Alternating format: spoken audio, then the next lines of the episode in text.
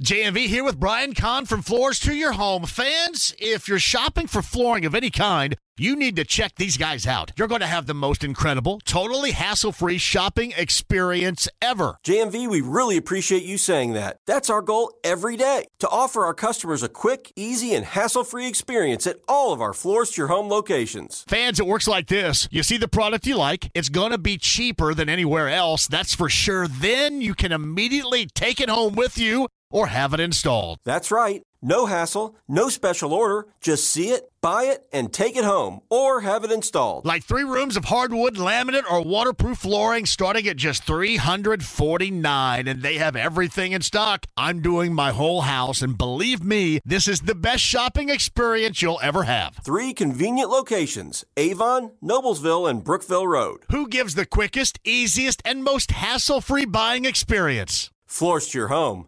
That's who. On the Andy Moore Automotive Group hotline to further get us caught up from basketball news is it Evan Sidery. I started out the show, Evan, by suggesting that I know we live in the moment, and maybe it's because I'm in this moment. Hey, this is the most active, this is the most incredible of all time, trade deadline wise.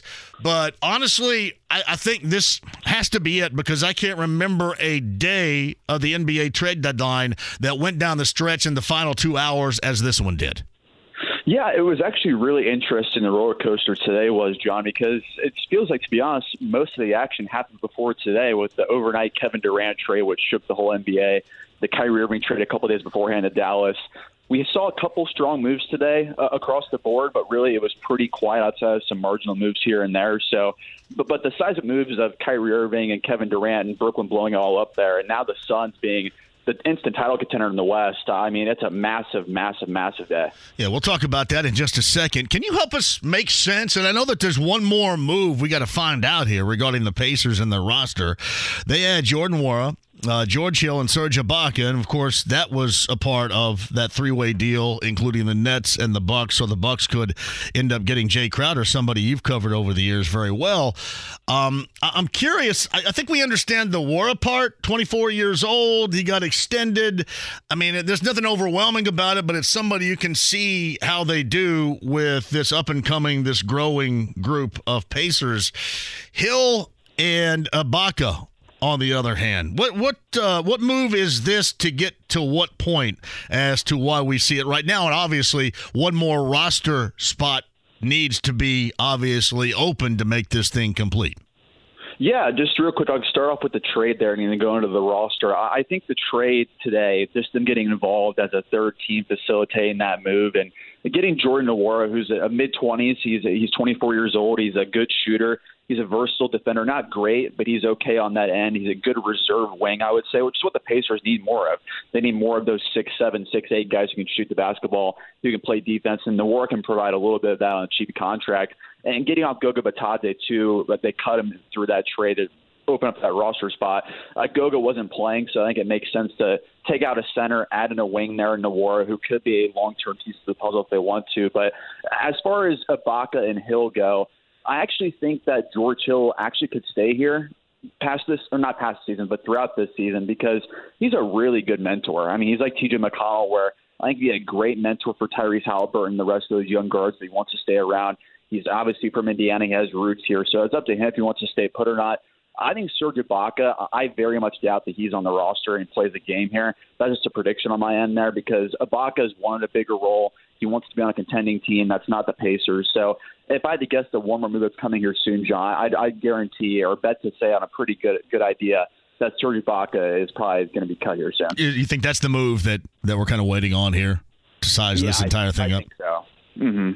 Yeah, I, I, guess that would that would make sense. I, I a lot of people would ask this um, because again last night you saw 13 minutes of play for Bennedict Mathurin and people around here, and I get it, they want to see the young guys play, but it's even further than that for me.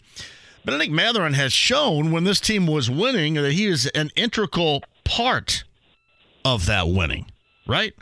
He was a huge part of that winning. And then all of a sudden in the last week, he kind of gets his minutes deflated a little bit. And I guess some of the worry that I've met from some Pacer fans is that, all right, so if you get yeah, George Hill, you get that that veteran guy here that maybe Rick Carlisle would be more apt to go with that veteran and bench some guys that probably here down the stretch of the season need to be playing. Yeah, it's a really interesting direction the Pacers. They they didn't really make a big move, so to say, but they kind of subsequently told us they're going to be competing for a play-in spot this year, or at least trying to. They didn't get off any of your veterans. You added in a good wing. Uh, I think this Pacers team. I mean, it makes sense for them to be in this spot, but for them not to maybe solve some of these veterans. Maybe that's more in the summer with a Buddy Hield type of contract, but. I think we're already running into these problems here, John, where when Buddy Hield gets hot like he has in the last couple of weeks, you're seeing Mathurin you're seeing Duarte not get consistent minutes, and that shouldn't be happening, especially on a team where this year it should be all about development, all about the young core. It shouldn't be about wins and losses. And that's what I'm worried about with this team currently is that they're going to be trying to compete for wins, compete for that play-in spot. Obviously, having that experience for this young core will be fun, but overall, I just don't see why you would want to hinder Mathurin and Duarte for the expense of Buddy Hield. We know who he, who he is in his, his career. He's a great shooter. He's a great veteran to have on this roster. At the expense of Duarte and Mathurin, I don't know if it makes sense to play him 30 plus minutes every night right now. Yeah, it's uh, Evan Sidery of Basketball News with us via the Andy Moore Automotive Group hotline. Again, Jordan Nwora and George Hill and Serge Ibaka, a part of that three-team deal between the Bucks and the Nets and the Pacers a little bit earlier today it is it has been a shaken landscape there's no doubt about that and and to get a little bit more about this particular deal involving the Pacers here why were the Bucks so hell bent on getting a guy in Jae Crowder that you'd covered for many years in Phoenix it seems like they've been missing the element off their championship team was PJ Tucker when he left surprisingly off the Bucks championship roster to go to Philadelphia and Miami as well. I think they've been missing that one piece since their title run, which was that grit, that that veteran forward who can shoot the basketball. He can guard three or four positions. Jae Crowder can do that. He hasn't played a long time. He held out due to a contract dispute with the Suns, but the Bucks paying five second round picks is a huge price for Jae Crowder, who I, I think is not even. I think is maybe on the same tier as PJ Tucker, but maybe a little bit smaller than that. So I don't know if I like the deal from Milwaukee for the price they paid. But for what they need on their roster, they need a wing stopper, they need a shooter, they need another veteran. I think it does make sense in the win now approach for them. Evan Sidery of Basketball News with us via the Andy Moore Automotive Group hotline. One more thing regarding the Pacers and this new mixture on their team. And I, would mentioned to you regarding Mathurin. it's not so much about hey we got to go see the young guys play it's about that particular young guy is one of the better guys and producers and has shown that when they do win games he has been an integral part of it so you know rick carlisle when asked about that last night and the 13 minutes and really no run, not a lot of run, especially down the stretch. He mentioned other guys were were going, and that was a coaching decision. Well, if you watched the game last night, really other guys weren't going. It wasn't going a lot, and it would just seem like that in that particular game that a guy like Mathurin, who when the Pacers again were winning, was a huge portion of that. What what is that? Do you think as far as that just coaching decision, as Rick mentioned, is you know that just being a I don't know a little bit hardcore with wanting to to see guys over the rookie in this case. What what can that ultimately be?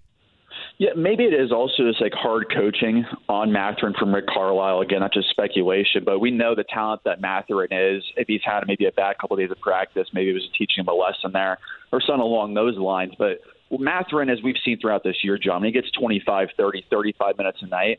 He's putting up 20 plus points per game almost every single time, and that's what this team needs is a bucket getter on the court at every time possible. And that's to me, this is more of a long term thought, and this is probably something we'll explore later in the summer or next season. But I don't know if now is the time to maybe put Ben and Mather into the starting lineup here soon because I just don't know if he's enjoying the bench role long term. I think the number six overall pick should eventually be getting 30 plus minutes per game, eventually being in that starting lineup too, getting as much minutes with Tyrese Halliburton as possible. I know Buddy Hield's a great veteran. He has great he has a great chemistry with Tyrese Halliburton there. But at the expense of Mathurin, he should never be playing 13 minutes. I, I don't care how bad of a night he has or how good of a night someone else is having. A guy of Mathurin's caliber, he's the co-pillar of this rebuild, John, next to Tyrese Halliburton. He can't be just thrown off to the side some nights like he did last night. You surprised that Daniel Theis wasn't moved? I was, yeah, especially with just how he doesn't fit the timeline of this team. as far as his age goes. But his contract, he does have two more guaranteed years left. I think he has a team option on his third year there, so that might be why it was hard to find a deal for him. That's another question too we haven't really explored. Is now with Theis still on the roster, Isaiah Jackson, Jalen Smith, you didn't really consolidate any of those big men off the roster except Goga Bitadze, who was out of the rotation anyway. So you still have that that issue unless Daniel Theis now goes back to the bench, John, where where where do Jalen Smith and Isaiah Jackson fit into the puzzle here for the rest of the season? Yeah, that that is something too. That part is surprising because, to a lesser degree, everybody wants to see Isaiah Jackson get in there too. And obviously, you watched last night, he sat and yeah, because of Daniel Theis and obviously Miles starting, that seems like that that's going to squeeze a lot of minutes. It'll be interesting to see here in the next three weeks to a month those types of coaching decisions that Rick Carlisle makes with this group. Absolutely. Yeah. I think once, if they do fall out of the picture a little bit more, with how jumbled the NBA is, and especially the Eastern Conference right now, the Pacers are only a couple games out of the play-in spot, and they could pretty quickly get it back up there if they get on a little run here. And that, that's what I'll be watching out for in the next six weeks or so. Is if the Pacers stay around 500, they're still competing for wins. But if they keep losing, and they've lost 13 of the last 15 games, that continues forward past the All Star break here. I'd have to imagine at some point you play these veterans less and prioritize the youth more and more. So you're thinking again, George Hill stays, Serge Ibaka doesn't, and again, there's there's got to be one more piece, right, connected here with the Pacers to make room for this this particular deal. Correct. Yeah, they have one. They have 16 players, I think, on their 15-man roster right now. So they have to let one player, one more player go. Terry Taylor got waived earlier today. Goga Bitadze got waived in that Jordan Nwora deal. So one more shooter drop there. I guess right now it's Serge Ibaka just because he doesn't make sense with the current construction of the roster. But I imagine we'll find out here very soon on that. Uh, again, it's Evan Sidery with us, Basketball News, getting you updated on the NBA trade deadline, which got going a little bit, no doubt. And it really all started yesterday. And obviously, you've been in and around Phoenix, and that idea regarding Kevin Durant had been there for a while. Was it just the all new uh, ownership with uh, what's his name, Matt Ishba or Mishta or whatever his name is, the new owner that's in Phoenix? Did that kind of spearhead what ended up getting Kevin Durant and that obvious new core that they have right now that's going to be playing alongside Booker and Paul and company in Phoenix? Yeah, it's a good hypothesis there, John. I think you're spot on just because the Suns actually, when Matt Ishbia purchased the team, they actually rushed this process forward. Usually they wait till in the offseason for this yeah. move to happen. But with how it was timed out, 24 hours before the trade deadline, he has his introductory press conference. You kind of knew Sun was up behind the scenes there. And with them getting Kevin Durant, I mean, that, that was just incredible to wake up to this morning for any NBA fan to see that kind of news. But this Suns team, it's been in the works for almost two years now. They've been targeting Kevin Durant. They've been wanting these assets. They were kind of holding on in hopes of this implosion for the Nets, which happened with Kyrie Irving requesting a trade, and eventually Kevin Durant did the same thing once more. They didn't want to get Mikal Bridges though. Mikal Bridges has been a great player for Phoenix these past five years. He's shown the last six weeks of the season too, being a 20 plus point per game scorer and elite defender. He's a huge piece of the puzzle there, and Phoenix are going to lose. But obviously, paying the price of Kevin Durant is well worth that. You lose Cam Johnson, that deal as well. But the Suns have been wanting to put Kevin Durant next to Chris Paul, next to Book for the last two years, and they finally did. It. And you're seeing now why I think they're pretty, pretty clearly, in my opinion, the top team in the West right now. A lot of these guys, team wise, they end up mortgaging the longer term future for the now. How does this all, in respect to what Phoenix can do, how much leverage they may have, wiggle room they may have moving forward? How how has that been mortgaged, if at all? Yeah, it's a good question because now really pretty much this, the Nets own the Suns draft throughout the, this decade in the 2020s. They have 20, 23, 25, 27, 29 first round picks, all unprotected, and a pick swap on top of that. So a huge price to pay with those young guys too you're putting a lot of future in your hands of three guys really: Chris Paul, Kevin Durant, and Devin Booker. And Booker's the big one there. He's only 26 years old. Uh, I think he could be the next next guy post Kevin Durant era, whenever that ends in four or five years. The Suns, their entire roster in 2026, they have no guy on their team under contract except Devin Booker. So they could remake this team in three or four years with a lot of salary cap space and still maintain and be a title contender. So I think it's a move for the Suns, who, who never won a championship before in the NBA. They've been yearning for that for years now, and getting so close a couple of years ago, I think really helped help as far as getting more aggressive in that stance goes. So I think them making this move made too much sense for me as far as Kevin Durant. The uh, remake. What do teams so eagerly want to help out the Lakers, seemingly and everything? Because I don't know if I would put that all on what Pelinka and company did. It always just seems like everybody's more than willing to help these guys out. Do you like what they did to remake their team at this trade deadline? Yeah, honestly, John, surprisingly, the Lakers did really, really good today. Just based off their roster construction, they got younger, they got cheaper contracts too. They got rid of the Russell Westbrook contract. They got Patrick Beverley out of the locker room.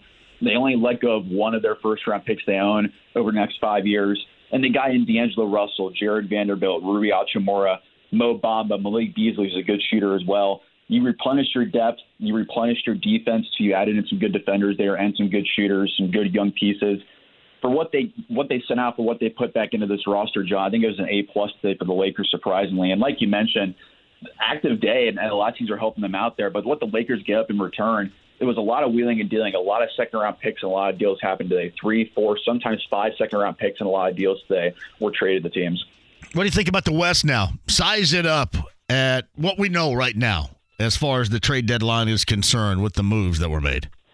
Yeah, I put two teams right now in tier one of the Western Conference. It's also jumbled up, but right now, as far as tiers, I would go Phoenix when Kevin Durant is on the court. I just think him, Devin Booker are going to be an unstoppable combination, one, two, in that offense for any team to face. Number two or one B, if you want to put there, I think Nikola Jokic and the Denver Nuggets.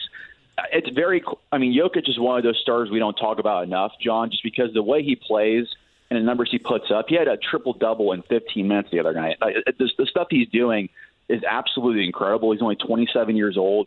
For a guy at seven foot, 275 pounds, to average a 25 point triple double, it's just incredible what he's doing there. So I would definitely put Denver on that same tier as Phoenix.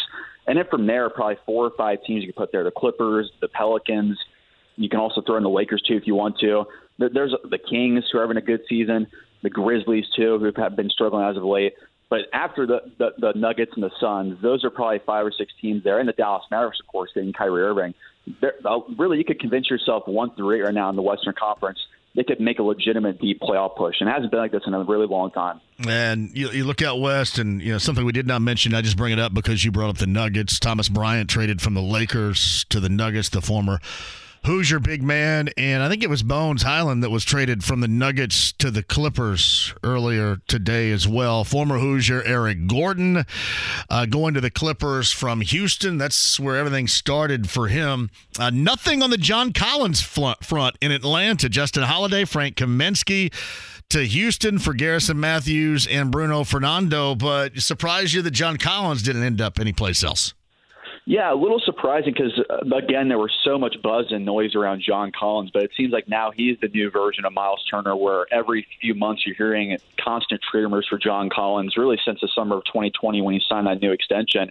And this is more of a long-term thought for the Pacers in general. But when you look at them not really making moves, and you keep a Buddy Hield, you keep Isaiah Jackson, Jalen Smith, that that's just one name, and especially OG Anunoby too. If you want to bring him up back up, he stayed put in Toronto today them keeping them past the deadline. Now Indiana has more flexibility if they want to for the summer. Where now Buddy Hield's contract is an expiring contract, you have a, a couple, a little bit more flexibility there if you want to approach Atlanta or Toronto for one of those two players. So I think it was an interesting deadline for John Collins and OG and Anunoby from that aspect because now a team like Indiana could capitalize this summer. Evan Sidery of Basketball News. Before I let you go, we don't have enough time to go over all of these deals. I'll try to go over them all over the course of the afternoon. Now, you did mention Patrick Beverley out of LA to the Magic. He's probably never going to play a minute there. He's going to get bought out. Mo Bamba going from Orlando to the Lakers. That's a part of their pre deadline activity. But I want to get back to Jordan Nwora right here for a moment, too. How do you size him up as a player? I described it before you came on as I mentioned, you know, not buying, not selling, but building. And it seems like if you're going to take a flyer on somebody at 24, that you might as well go ahead and do it. But what do you know about him and what do you know about what may be his fit when he starts to get some consistent playing time with this group? Yeah, uh, as far as a chief flyer, like you mentioned, John, it's kind of the perfect one because they get a second round pick attached on top of Jordan Nwora to help facilitate that trade. You only let go of Goga Bitadze there, but Jordan Nwora is a career 38% three point shooter. He can shoot the basketball. He's a good rebounder for his size too. I think he's underrated as far as defense goes. He's very hot or cold, but it, it, when he's locked in, he's a really capable defender, in my opinion. And uh, being 6'8", 225, he could play two through four all over the wing there. So for for wing depth overall, I think it's a really good cheap find for the Pacers today and what they did. His current contract, he's actually under a contract next season for only three million dollars for 2023-24 there. So maybe he could be a guy to watch out for that could replace a guy like Oshae Brissett, who is a free agent this upcoming season. So Jordan Nwora, George Hill, and Serge Ibaka. And we're believing that only Nwora and Hill will remain here, and Ibaka ends up getting a buyout or whatever takes place here. And that was all a part of that three team deal with the Pacers, the Bucks, and the Nets that centered around Jae Crowder ending up with the Bucks and Evan Sidery helping us sort through all this as carefully as possible from basketball news with us via the Andy Moore Automotive Group hotline. Man, thanks for jumping on here. I mean, really, there's a lot more we could talk about, but I don't know if we have enough time in the hour to do it all. Oh, no worries. As always, appreciate the invite, John. Anytime you need me. Uh, we'll catch up in the future, Evan. Thank you. Appreciate it. Whether it's audiobooks or all-time greatest hits, long live listening to your favorites. Learn more about Kisqali Ribociclib 200 milligrams at kisqali.com and talk to your doctor to see if Kisqali is right for you. Andy Moore Automotive Group hotline outside of the NBA trade deadline going on with your interest around here. Boilermakers at home against Iowa coming up later on this evening. Mackey Arena in West Lafayette for our friend Rob Blackman, voice of the Boilermakers. It means it's a nice little chill drive up 65 to hang out and call some ball tonight. Nice night for you. Indeed, although I've been here at shoot around this whole time. Oh, so, you have? So, so, did you just say George Hill was traded to the Pacers? He today? was back oh, to oh, the okay. Pacers today. Yeah, nice, nice. Okay, well, that's the breaking news to me. Probably not to your audience, but thank you for bringing me up to speed. Well, you're just telling my audience that you're in shoot around and not paying a damn bit of, or at all, attention to the show. Thanks a lot, buddy. Yeah, I was. Uh, yeah, unfortunately, I did not have you called up on my app here. But, uh, it's good to know. Uh, yeah, back to your original point. Yes. Yeah, nice to be at home, man. It feels like I, I said this on the air Saturday at Indiana. It feels like this team, this Purdue team, left for Portland uh, Thanksgiving week, and and we've never been never come off the road. I know that's not true, but it just feels that way. Uh, just feels like this this season has so had so many road games, and and I know it hasn't. It's probably no different than any other year, but it just has that feel of man, we've had very very few home games, and in a lot of ways, Purdue has kind of gotten the short end of the stick on the scheduling, but it, it will kind of come back around full circle here because when we get to the final four games of the year, Purdue will have three of the four at home. So it'll all even itself out at the end. But man, it does feel like we've been on the road a whole bunch this year. Hey, Rob, we'll talk about Iowa and the matchup tonight in a second, but double back Saturday to that loss at IU. How much does you think it eat at those guys that if you put together anything reminiscent of a better first half than that outcome in Bloomington, regardless of the environment, how loud it was, and how well IU played, they were right there at the end, and it really was that first half that sunk them. Yeah, in free throw shooting and turnovers, and those are all part of what was really a miserable first 20 minutes for Purdue. I mean, you think about Purdue defensively had gone this entire season without giving up uh, more than 70 points in a single game, and Indiana had 50 points at the half. I mean, think about that 50 at the half, and you hadn't have anyone score more than 70 on you all year. A big part of that was the runouts in transition on live ball turnovers because there were a ton of turnovers, 11 of them in the first half. I know all of them weren't live ball turnovers, but man, it felt like every one of them was a live ball turnover that put Indiana in transition, and and that's where they're going to get you. One of the reasons Purdue's been so good defensively this year, you know, keeping teams under 70, is they've done a fairly decent job of taking care of the ball. So they can set their defense. Purdue's pretty good in the half court defense. Quite, uh, they way way better than they were a year ago. Way better than they were a year ago. Well, you can't say you have half court defense if the other team's always in transition, which is what happened in that first half. And then the free throw shooting. You know, the great irony to that was, as of 10 days ago, Purdue was the best free throw shooting team in the Big Ten. If you just look at the Big Ten games only, Purdue was right up around 82% as a team. And then just completely, you know, the bottom just completely fell out on the on the free throw shooting. I think that's probably what bothered Matt Painter the most. You know, on the coaches show Monday, he talked about that on the coaches radio show that, you know, look, regardless uh, on the free throw shooting, uh, home or away, it's still only 15 feet away from the basket, and and no one's allowed to guard you. So we we need to sit over there and make free throws. That's the one thing you should be able to do consistently, and and Purdue hadn't done that consistently until Saturday. So. Uh, tip of the cap to Indiana, man. That atmosphere was awesome at Assembly Hall. I mean, that place was rocking. There wasn't an open seat to be found, and and I think it really did affect our younger players, especially early in the game. I think we were we were a little shook.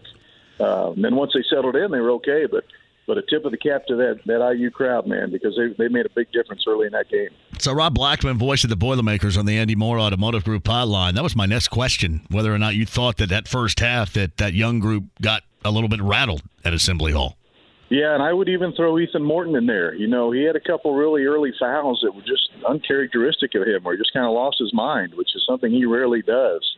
Um, I think if we're being fair, in the first 10 to 12 minutes of that game, I'd say everyone not named Zach Edey in a Purdue uniform was pretty shook. Uh, they just got frazzled, you know, and that and then look, that atmosphere was unlike anything we'd seen all year. Uh, Michigan State was a great atmosphere, but it, it was it wasn't like it was at Assembly Hall Saturday. That was again a tip of the cap to the Indiana fans, man, because they they brought it and they brought their A game, and, and I, I do firmly believe in that. Those first 12 minutes or so in that game, it made a difference. A little bounce back opportunity tonight against an Iowa team that that Rob has been recently playing better and right now sits in within striking position in the Big Ten, kind of lumped in the middle with everybody else. How do you size up that Hawkeye squad tonight?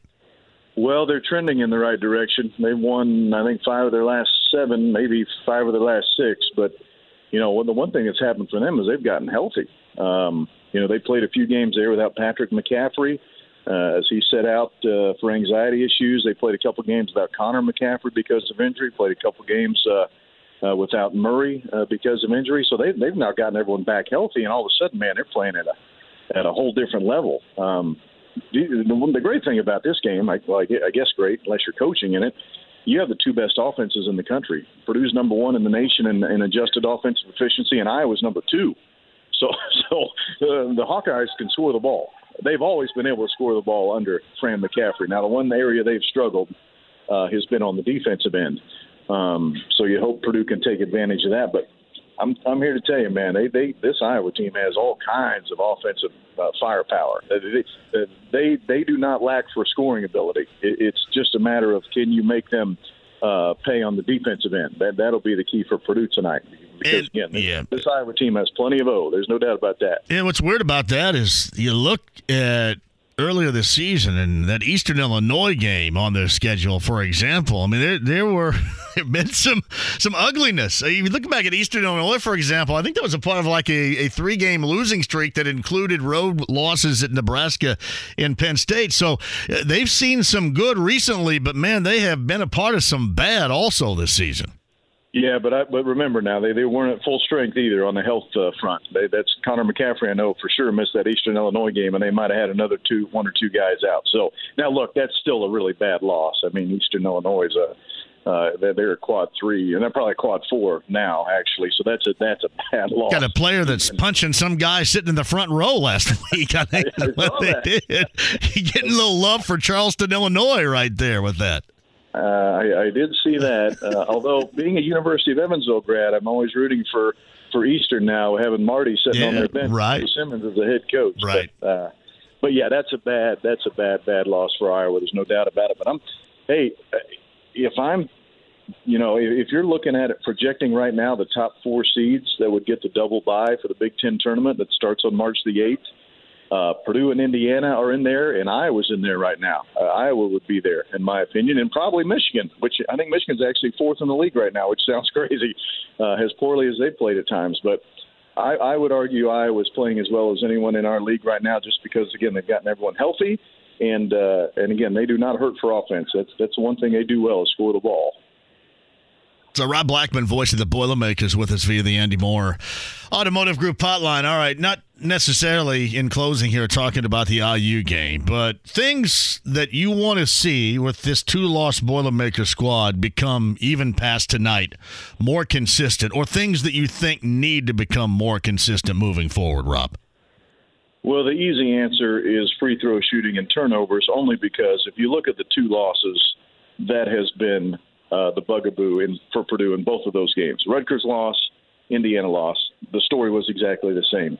Could not handle the pressure on the perimeter early in the game, so turn the ball over early and often, put the other team in transition, they get easy buckets, and now you've built yourself such a big hole that you just can't you can't crawl out of it. And then when you do start crawling out of it, and you get yourself to the free throw line because you're being aggressive offensively, you don't make free throws.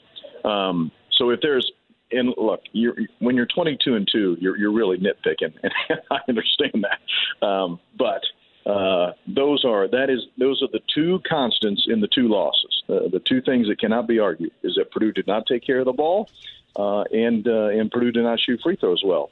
If you do those two things uh, in any other game from here on out, and that's including tournament play, uh, there's a good chance you're going to lose. So those two things do have to get cleaned up. I say get cleaned up again.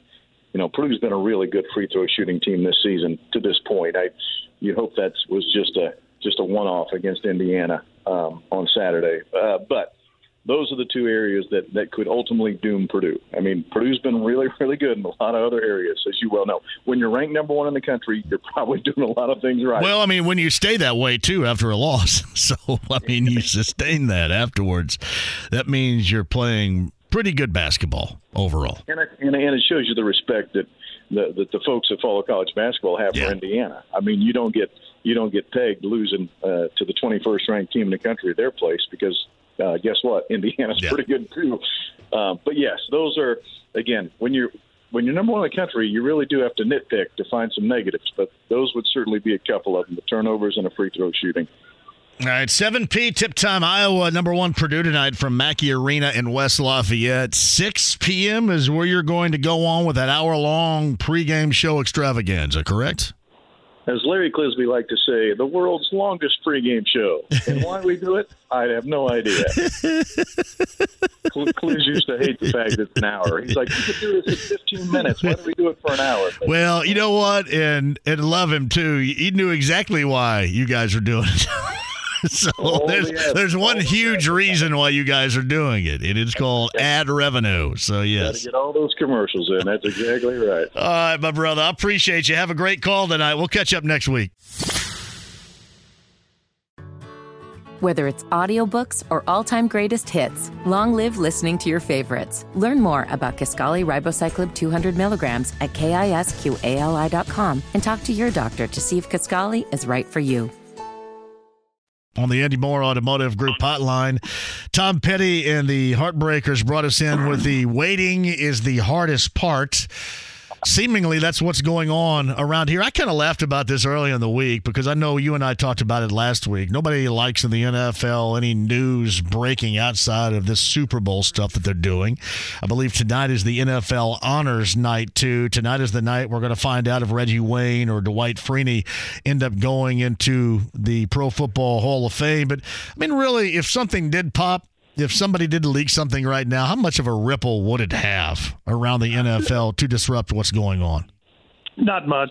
I, I agree, and the, the, it would be a, a, a, more than a blip on the national scene because it is a head coaching spot. It, but it'd be a big deal here or Arizona. Well, Arizona that's a, a little bit different there with the Super Bowl there, right. but here it would it would it would hit nationally, and then it would be a big deal here and so what? I mean, no one hears all that invested in the Super Bowl, so it wouldn't to me make a big difference, a big deal. See, I, I could see if now you, uh, the closer the game gets, maybe not, but if they if they knew who they wanted, it was a guy they could hire now, Callahan or uh, uh, Raheem Morris or, or whoever, they could certainly announce a deal not, not, not they agreed. We've been through that thing before, but they, that they've hired this guy, and there'll, there'll be a press conference next Wednesday, Thursday, Tuesday, whatever. And and then again, it's a big deal nationally for two seconds, and then it's a big deal here for a while. So you're right about that. But so, so I, I don't know why they couldn't do that. Now, the reason they one of the reasons they couldn't do that is the guy they want or the guy they've decided on is participating in the Super Bowl and you can't hire that guy until after the Super Bowl. So, you know, at, at some point you try to connect the dots, and that's that's one of the reasons you don't or can't announce it now. That's just one of them. It's uh, Mike Chappell of CBS 4 and Fox 59 is with us. So, is that your theory? That the reason why they're waiting is for Shane Steichen here? I, I mean, it, I guess. I mean, but but I, I'm not even remotely predicting that because I've got nothing to base on it other than common sense and connecting the dots. And then it's been reported that I think Zak Keefer and somebody else reported that four of these candidates have have, have agreed or would like to bring Gus Bradley back. Well, Gus Bradley and Steichen's got a history from the Chargers, so that would make sense there. But again, it, it, maybe they're just waiting until Monday or Tuesday, and they're going to hire Brian Callahan. So, uh, and again, as, as much as we want it over, there's there's really no overriding hurry other than you leaving these assistant coaches twisting in the wind because they don't know what they're doing. Are they still going to be here? Will the new guy bring in a whole new staff? That includes the defense. So that I guess that's the overriding reason to get it done is so so these assistant coaches can know what the heck they're doing. But organizationally, there's they're not missing anything by waiting another ten days instead of doing it last week, waiting another ten days. They're not going to be behind when the season gets going, the off season gets going. So we just wanted it over because we wanted it over. I just got to know. I don't even know if it's timing. I just you kind of just want to know. Yeah, you've been sitting around here every day. We got to end up talking about it from. You know what? We're trying to talk about it from 19 different angles about the same thing. I'm not guaranteeing, but I'm pretty sure that by this time next week we'll have somebody to talk about. Yeah, about yeah, I bet you're right. It's it's interesting because I had Zach on with me on Monday, and I remarked about how it. Um, to me, the most interesting part is that unlike last time, there has been zero leakage. I mean, nothing's Correct. coming out. And well, but I- the leak the leakage that prior has come nationally from agents who said, you know, my guy's talking. Or now the first round, the Colts announced that they finished talking to guys. Second round, it came nationally, not locally, to where the Colts never did, to my knowledge, they never did confirm that they talked to what was it, seven or eight guys in the second round. That came from agents leaking things nationally. And then this week, there's, I mean, there's nothing. So it, it tells me that the Colts have, ton- have told none of these guys they're the guy they're not the guy. Because if you tell a guy he's not the guy, that normally gets out. That that you know, well they they they told my guy that he's not getting it, not getting the job, and I can't see the Colts telling you know Aaron Glenn. Uh, you didn't get the job, but hey, don't tell anybody until we announce it. You'd tell them to pound sand. So th- they've just done a really good job of keeping this locally, and it, it appears they've told nobody. Uh, at least I've not seen it w- w- with clear sourcing that he did not get the job, and we're moving on to somebody else. They've done a real good job all through this process of, of controlling the narrative from their end. I think I mentioned this to you, and the same thing I mentioned to Zach on Monday, and it, it kind of got twisted up a little bit. I think Pat Pat McAfee mentioned it to Ian Rapoport, and Ian Rapoport and, and Phoenix shot it down yesterday. It was all kind of funny, but I'm not reporting it. I didn't report it. I just had mentioned to Zach on Monday, and this may be something I mentioned to you last week that the only rumor that I had heard, and it was just nothing but a rumor, was that that Jeff Saturday already knew that he wasn't going to be it. And I, like I said, it was just a, a rumor, but you always you always think about Jeff in terms of the ultimate trump card here is Jim Irsay because Jim's going to do what Jim wants to do, and if that's Jeff, it's going to be Jeff.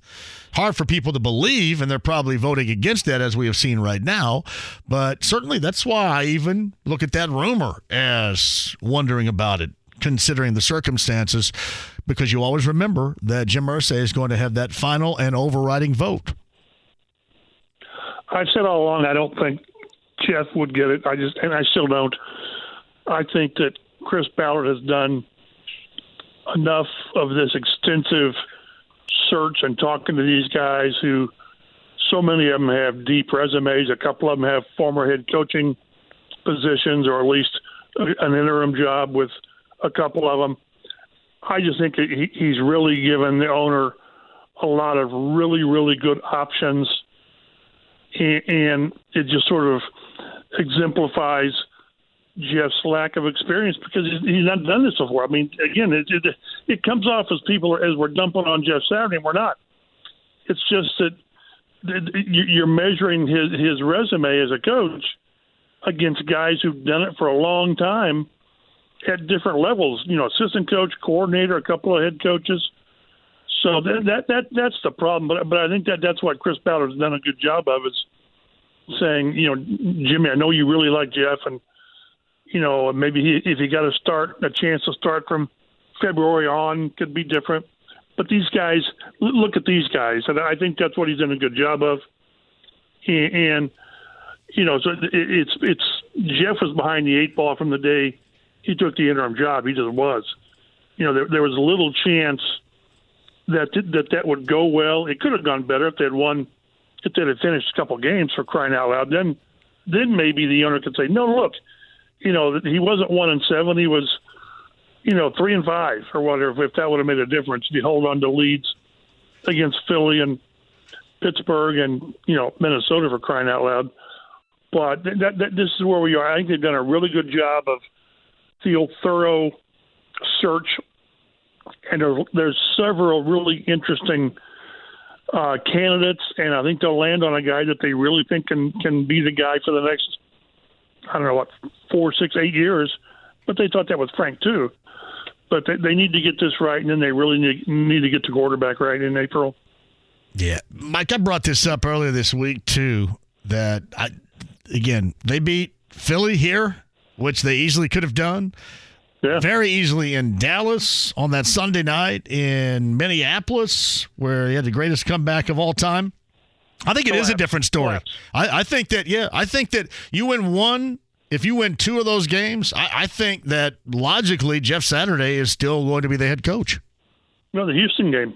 I mean, you know, exactly. Yeah. So, so yeah. Is it, any it, evidence been, whatsoever beyond what we know to be true right now?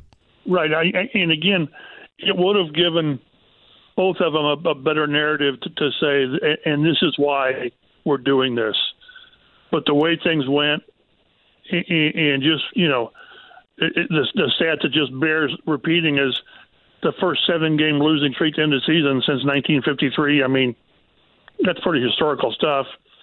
So it would have been really, really difficult to go that direction. But if they had handled the last two months of the season better and not just folded in several games, which tells you something about the makeup of the roster that they couldn't finish games but at, at least it would have given them some evidence to say, no, see this, yeah, that hiring him as the interim coach was kind of off off the outside the box and all this, but he showed what he can do as a leader and bringing this team back. But that didn't happen, so it would be it would have been very very difficult. It will be very very difficult for them to name Jeff Saturday head coach just because of all that. Yeah, and here's one further thing. I don't think I've ever asked you this.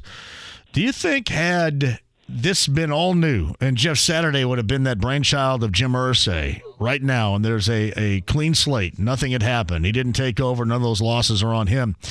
Would that have been easier to convince Chris Ballard, who I'm assuming still would be here helping make that decision, or would it still be the same type of response that Chris has had all along? You mean if yeah, if Jim just said, "Hey, you know what? I, all these candidates be damned. I like Jeff Saturday." What do you think? You think Chris Ballard's thought process would have been different without again with, without the interim yes. without the interim experience?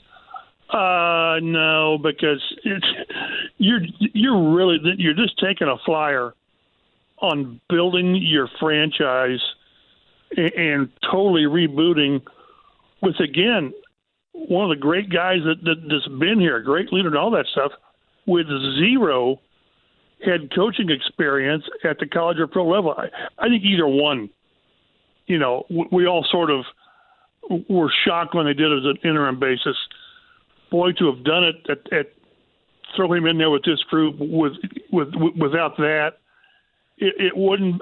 No, it would have been hard to hard hard to stomach, and I, I don't think it would have impacted Chris's thought process one way or the other. He would have been against it, I think because again, you've got all these guys, quality candidates, and to say no, we're we're going to go so far outside the box and, and let this guy who's never done it start in February and build the franchise, that would have been such such a leap of faith.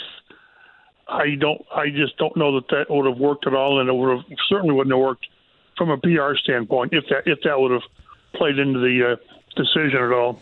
Yeah, just kind of a thought right there. But you, know, you think about a lot of things because here's one of the reasons why we have a lot of time to contemplate. So we think about these these different areas and things had you know a game or two gone differently or you know if it was Bubba Ventrone or somebody else that had taken over instead of Jim forcing his way with Jeff Saturday coming in how differently this thing may look right now well and, and if if they had finished better and somehow worked their way into the playoffs with you know winning the division and really not having much of a chance in the playoffs it might have looked all right but it just it wouldn't have set this team up moving forward at all. You would have had a much worse draft pick, and maybe you would have thought you were you were better than in better shape than what you what you really were. So it, it really worked out as hard as it was on this franchise over the last two months. It really worked out for the best. It just did. We've talked about how this league does not reward, you know, eight, eight, and one. It just doesn't. It rewards four, twelve, and one. It rewards two and fourteen and three and thirteen. So and and timing is everything. Well, you're you're four, twelve, and one, and, and it just so happens there's three or four quarterbacks that might be that good. You don't know, but might be that good. So things had to fall together, and they have. And again, we've talked about that. They need to they need to get the right guy at coach, and then they need to get the right guy at quarterback to give them a chance. And if they if they can get that, look what happened in in, in Jacksonville. I realize Trevor Lawrence is is much much better than any of these these possible quarterbacks they bring in, but they get that quarterback, and then and, and then they get the coach.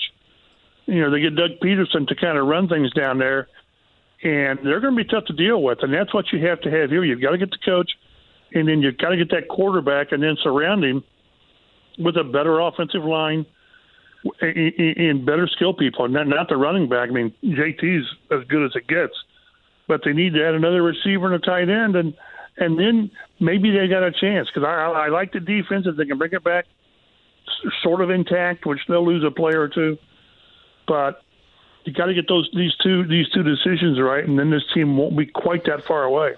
Hall of Fame nod opportunities for Reggie Wayne for Dwight Freeney tonight. What do you think?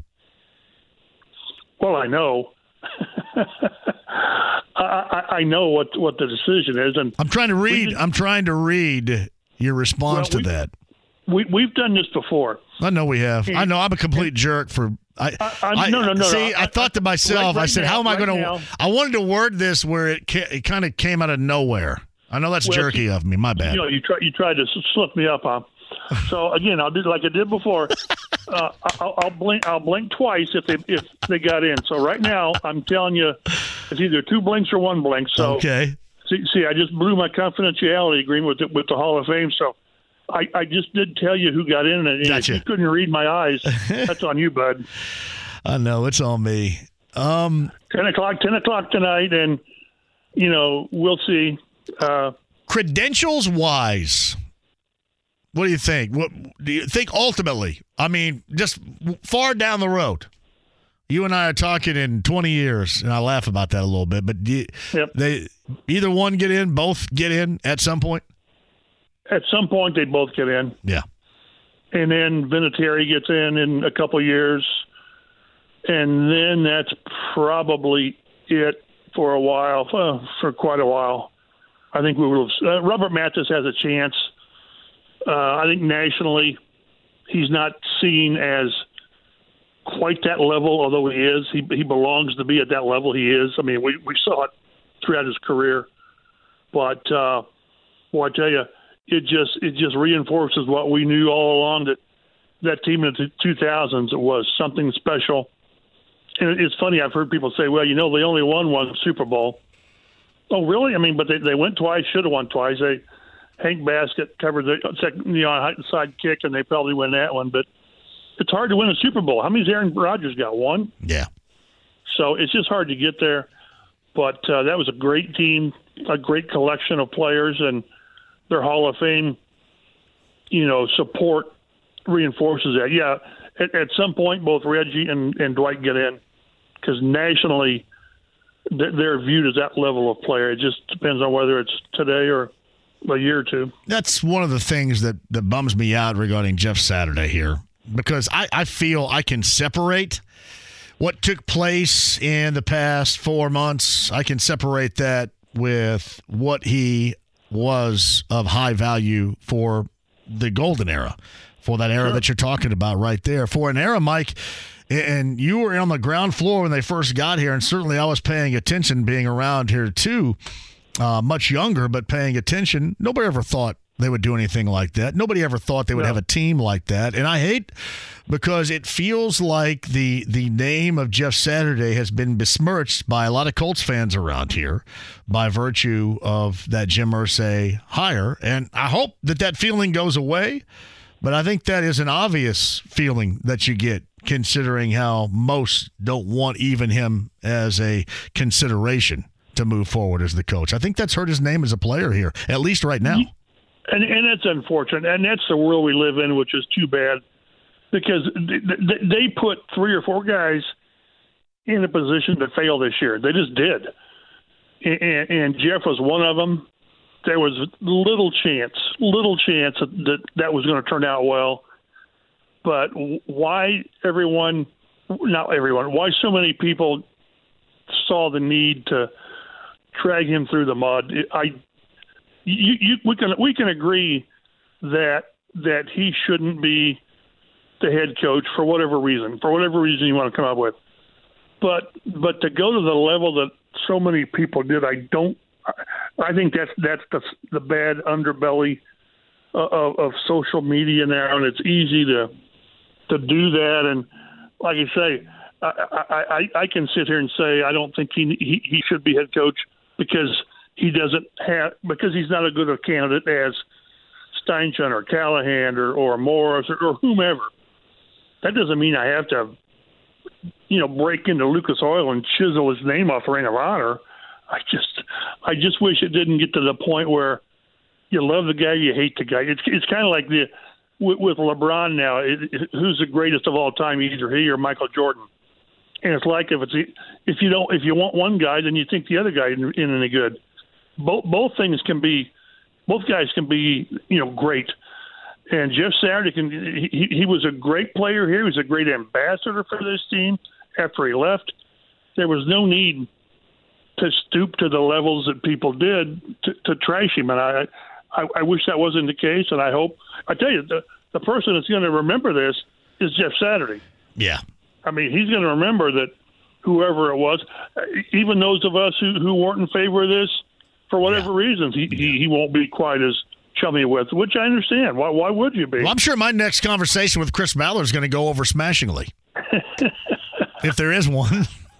yeah, well, that's I know, I know. So, so yeah. It, that, that's the world we live in, and I, you know, with Jeff, I just wish it didn't have to be that way, but that's the way it is, and that's the way it was. And listen, I, I, I tell people this all the time because I also host the Colts pregame show. And I respect that like I want them to respect this. You know me, and we've known each other for a long time. I don't have an axe to grind. I don't get personal. I don't do buttholish things. Right. I just come up with an opinion of what's going on and and that's that. There's absolutely nothing personal going on. And outside of, you know, just my presentation in general, I am as professional about this and understandably so as, as possible. And, you know, you get, I, I get it. It's like my, I, I, bring this up all the time. My Dwayne Allen and I hung out all the time, played basketball together, hung out. He would just show up here and uh, come in studio, start talking. Awesome. Hung out all the time. And then after we go to London, I come back and he had a bad game. And I talked about that bad game, and that's the last time that we talked. That's just the right. way that it is. And I don't, I don't, I do understand that. I do because I, if I'm in their position, I would think, you know, what's that old guy doing saying about this? What does he know?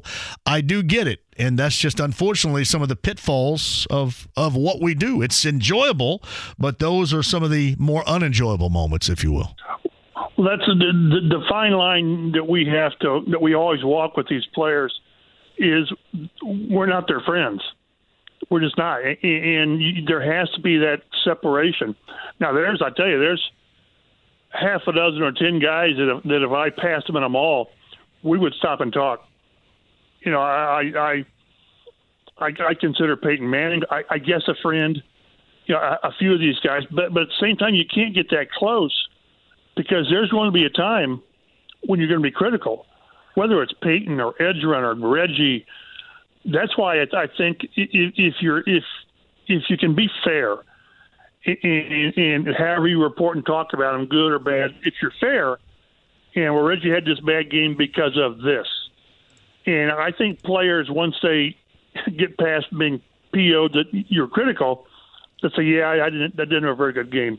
They just don't like to see it in print or whatever. But, but I think by and large, with coaches and GMs and players, as long as you're fair and it doesn't stoop to being personal or piling on – by and large, I think they're okay with that. And I've had players that I've written critical about, and they'll stop me in the locker room and say, you know, I saw what you said. I don't agree, and this is why. And they sort of tell you that, you know, I didn't, maybe I criticized Castonzo for missing some blocks on sacks. And he, he would explain, well, we were supposed to do this. That really wasn't my guy. And then you're fine. But by and large, just be fair and respectful. And if you have to be critical, be critical. But you just can't get real close to these guys because there is going to be a time. Yes, there's no doubt. When you've got yeah. to be critical. It's, it's just the way it is. Yeah, I mean, McAfee's the only one I think that, uh, I guess Marlin Jackson, Marlin Jackson worked out. I mean, Marlin and I, I still talk to him. You know, he was in here yesterday. Uh, doing the midday show and another another one of the great Colts. I mean, just a great guy. Yeah, it's, but it's it is it is few and far. Joe Reitz, Joe Reitz is you know another one. I don't know if Joe's ever been mad about much though, so that may be a little bit different. Uh, and obviously, no, going back to Bill Brooks, I never had to say to talk anything bad about Bill Brooks. So yeah, it, it's yeah. few and far between though, as you bring up accurately. When, when I run into guys either like a couple years ago with with Peyton and Edgerrin's Hall of Fame thing, or sometimes they'll bring alumni guys back to training camp, and you run into them and, and, unless they're just lying at their teeth, they're, they're they're glad to see you. And what I always say to them is, you know, it, it's good to run into these guys because generally, no matter how long the guy's been with the team, you have a relationship with them, and then they're gone, and you never see them again. So you never have a chance to say, "Hey, it was good work." Antoine Bethea, I've run into him three or four times after he left the Colts. He was great to talk with. Jerraud Powers, people like that. So uh, by and large, these guys understand you have a job to do, and as long as you're fair with them, if that's the right word, fair, and you don't have an axe to grind, and you're not trying to prove your point, uh, uh, you know, by being too critical of them, that they really understand and they're okay with it. It's just there are times that people go over the top for whatever reason. You know, one game, Frank Reich's, uh, you know, Frank Reich's a perfect example I mean, pe- people wanted to run him out of town at the end. And, and one day he's a, he's a great play caller. The next day he's, a, he's an awful play caller. Well, how about giving, giving him a quarterback that he can work with, an offensive line that's decent, you know, the last couple of years. So just be fair and be honest. And by and large, whether it's Chris Ballard or Irsay or a player, generally they're okay with that. Mike Chappell of CBS 4 and Fox 59, Reggie and Dwight. I'm blinking again. Can you see it? I'm blinking again. two, two blinks is yes, one blinks no. He is sworn to secrecy, everybody. Sworn to see. We've tried this before. Really hard. So, all right. You, I've got I've got my story ready to go, and I'll be posted right around ten o'clock. And you know, if I if I could trust you, I'll send you my story. Oh, I can be trusted. Come you. on now. You know there's nobody listening to this you. thing right now. Come on. I don't trust you. I don't trust you. All right, buddy. I, I appreciate you. Next week, we're talking about a new head coach. I bet yes, you. Yes, sir, we are. Yes, sir, we are. I am positive. Right. 98% positive. Mike, appreciate it. Thanks. Next week.